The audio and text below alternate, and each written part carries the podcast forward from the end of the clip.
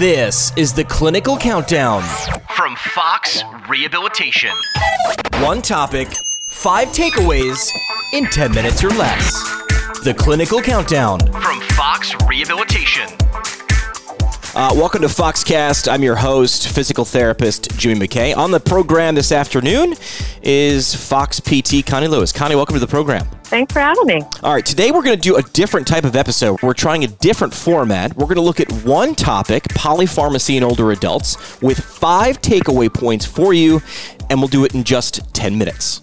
Connie, do you think you're up to the task? I'm ready. Get your stopwatches out because we know you're busy. So we want to get right to something that's really important in paying attention to polypharmacy with older adults. I'm going to synchronize my swatch. I'm not sure anybody says that anymore. I don't think so. So when we're talking about polypharmacy with older adults, medication management, where does your head go first? What's our first takeaway point today?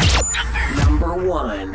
Polypharmacy itself, just talking about the sheer number of medications that somebody is taking, has been known to increase the risk of poor outcomes in older adults. Looking at that med list, how many meds is somebody on?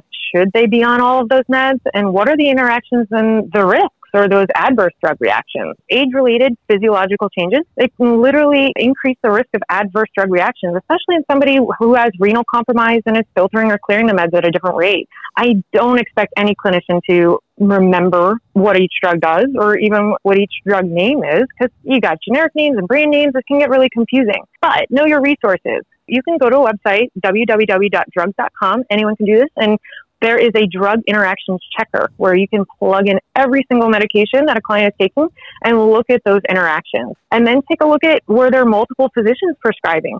Are they talking to each other? Sometimes we're the common denominator between various scopes of medical practitioners who are prescribing these meds. The American Geriatric Society just updated the Beers criteria. And for anyone who doesn't know, this provides an explicit list of medications that should be avoided in older adults. Evidence based provides the rationale for use of each drug along with the graded strength of evidence supporting the recommendation. So the first thing is pay attention, and then if you see something, go and check that. Really, really easy to do. Drugs.com, as you mentioned. So polypharmacy and adverse drug reactions, you might be the difference maker, the one that spots it first as a PT, as an OT, as an SLP. Correct.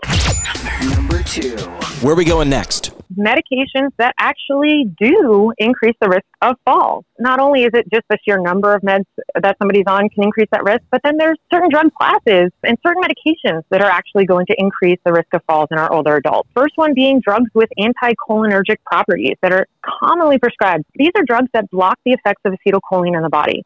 So antihistamines, anti-Parkinsonian meds, muscle relaxants, antidepressants, antipsychotics, antiarrhythmics. There are so many. And the elderly could be taking it for anything from muscle spasms to overactive bladder, insomnia, anxiety, vertigo, seasonal allergies, even the common cold. But here's the problem.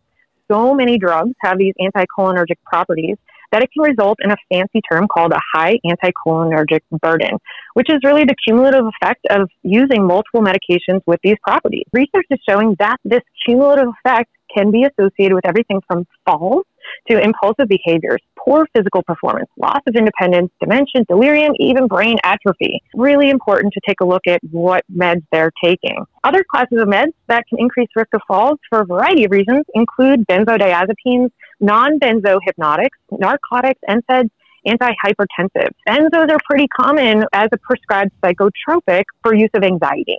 Also to help prevent insomnia, agitation, delirium. But here are the negatives. Benzos have been associated with cognitive decline, impaired driving, falls, fall related injuries such as hip fractures in older adults.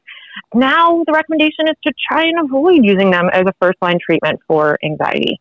Antipsychotics are sometimes used to treat for dementia, and they've been associated with not only the risk of falls and fall related fractures, but also acute kidney injury, and as well as oversedation and worsening of cognitive function big things to take a look at. This sounds like more communication and paying attention to what medications your older adult clients are on. Correct.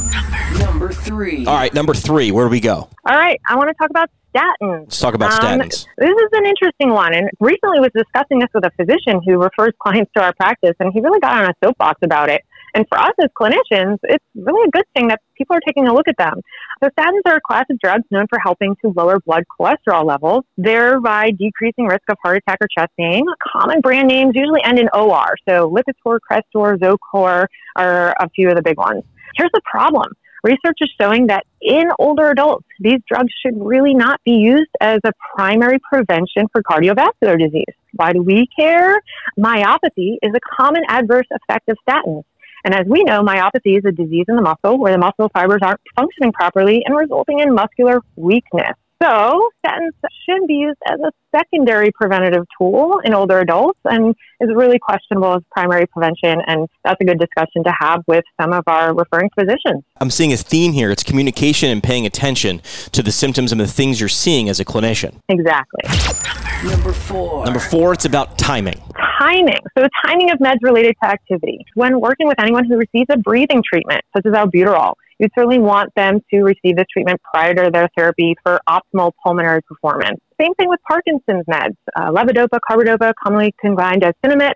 Know the on-off times for your client and know that if they're not performing optimally one day or they appear to have a regression, maybe it's related to the timing of their meds that day. And you can proactively optimize their performance by knowing those on times. Another one, opioids obviously a big push lately to help get people off of opioids due to dependency and negative side effects such as constipation, sedation, orthostatic hypotension.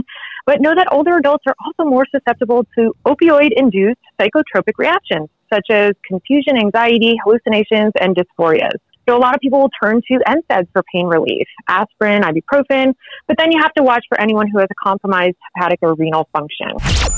Number five. Wrapping up with number mm-hmm. five, it's about safety safety education, beta blockers. We obviously know that if anyone's on a beta blocker, we should not be monitoring their heart rate as an indicator of exercise intensity. So, literally just taking a look at what they're on so that you can monitor their exercise performance. We know we need to use the RPE scale in that case with the Borg or modified Borg scale.